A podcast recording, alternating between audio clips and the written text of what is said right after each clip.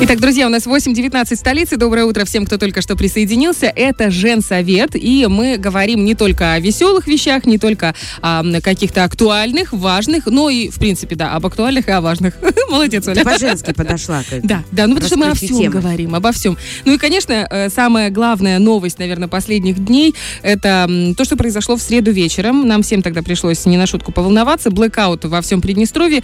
И к этому, ну, сказать честно, трудно подготовиться. Как бы ты ни готовился, готовился, ты все равно э, чувствуешь себя как будто бы погруженным в древний мир и каким-то беспомощным. Да. Легкий эффект неожиданности. Это точно. Но главным инструментом так вот в усмирении тревоги, мне кажется, тут может быть одно. Это понимание того, что происходит. По крайней мере, вот когда это произошло у нас, тогда же все погасло, везде. Ты выходишь, светофоры не работают. Ты должен просто быстро сориентироваться и не поддаться панике. И вот это очень важно, работа в СМИ, когда можно зайти в тот же самый Телеграм э, Первого Приднестровского, Первого радио, новостей Приднестровья, или там Вайбер, э, и почитать, что происходит. Или включить радио на Включить радио, да? потому что мобильный телефон без света имеет свойство разряжаться очень быстро. Ну, если, знаешь, без света, понятно, там можно где-то фонариками посветить, в крайнем случае свечи зажечь дома, да, то вот без воды вот это вообще хана. Это проблема. Сложно, это... особенно матерям в декрете. Это да. Поэтому сегодня мы решили поговорить о том, что было с генеральным директором ГУП водоснабжения и водоотведения Владимиром Петровичем Ботнерем. Доброе утро, Владимир Петрович.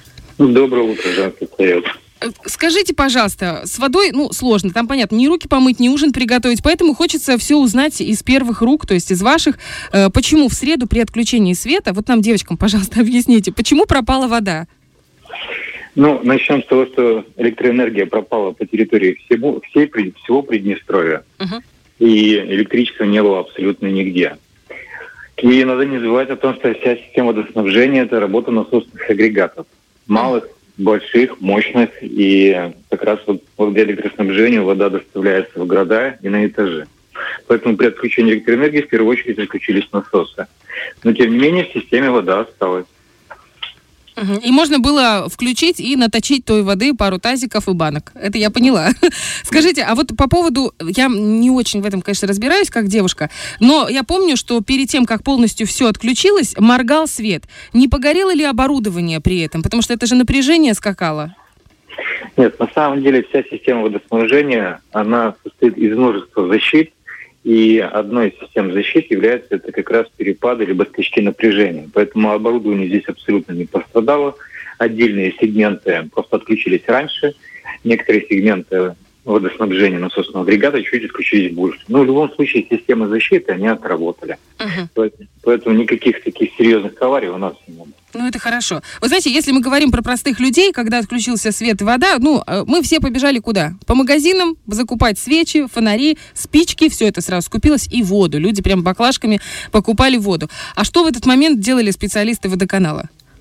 Ну, в первую очередь, система водоснабжения подразумевает э, это сохранение системы, если вдруг происходит полностью отключение. И в тот момент, когда происходит отключение, специалисты э, водоканала в первую очередь пытаются сохранить ту воду в системе, как, как вы сказали, натащить, чтобы ее осталось на больший период времени. Ландшафт Приднестровья разные, и многие города, э, к примеру, вот Рыбница, в частности, у них позволяет продолжать водоснабжение города без использования насосного оборудования. Самотеком, да, получается, как бы? Так, так называемым самотеком. На территории каждого города находятся большие резервуары с чистой водой. От 10 тысяч тонн до 25 тысяч тонн. И как раз эти резервуары чистой воды, если они находятся в верхней части населенного пункта, то водоснабжение продолжается дальше и может продолжаться в течение от одного до трех дней, в зависимости от населенного пункта. Поэтому, в первую очередь, э, сотрудники водоканала, скажем так, приглушили отдачу воды, чтобы растянуть на этот больший период времени. Ну и, в принципе, э, провели определенные регламенты и процедуры есть по защите машинных залов чтобы исключить подтопление. Я вот смотрю, я первый раз слышу про эти резервуары, это очень интересно и очень правильно, но они есть только в крупных городах или в, во всех населенных пунктах? Абсолютно во всех населенных пунктах в той или иной степени существует резервуар чистой воды. Uh-huh. Тирасполе их три, в Бендерах два, а в малых населенных пунктах, если обращали внимание, это башни водонапорные. Да-да-да. да. Они, по сути, в принципе, обеспечивают э, малое давление в тех населенных пунктах, где они находятся. А в некоторых населенных пунктах они находятся вообще в верхней части, и там позволяет еще дальше продолжать водоснабжение, ну, скажем так, вообще без использования насосного агрегата. Угу. Вот э, если говорить про качество воды, в этих резервуарах в системе не пострадало оно? Абсолютно не пострадало, потому что в резервуаре вода уже чистая. Попав туда, она проходит систему очистки, uh-huh. поэтому оттуда уже вода попадает непосредственно чистая. Владимир Петрович, знаете, вот лучше э, быть подготовленным к, к ситуации. Дай бог, чтобы такого больше у нас не происходило. Но если вдруг э, повторится такой блокаут в, может быть, меньшей степени или еще что-то, мы от этого, к сожалению, мы не можем это контролировать. У вас есть какой-то план действий? Или, в принципе, вот эта кризисная ситуация показала работоспособность системы, уже выработанной к подобным ситуациям?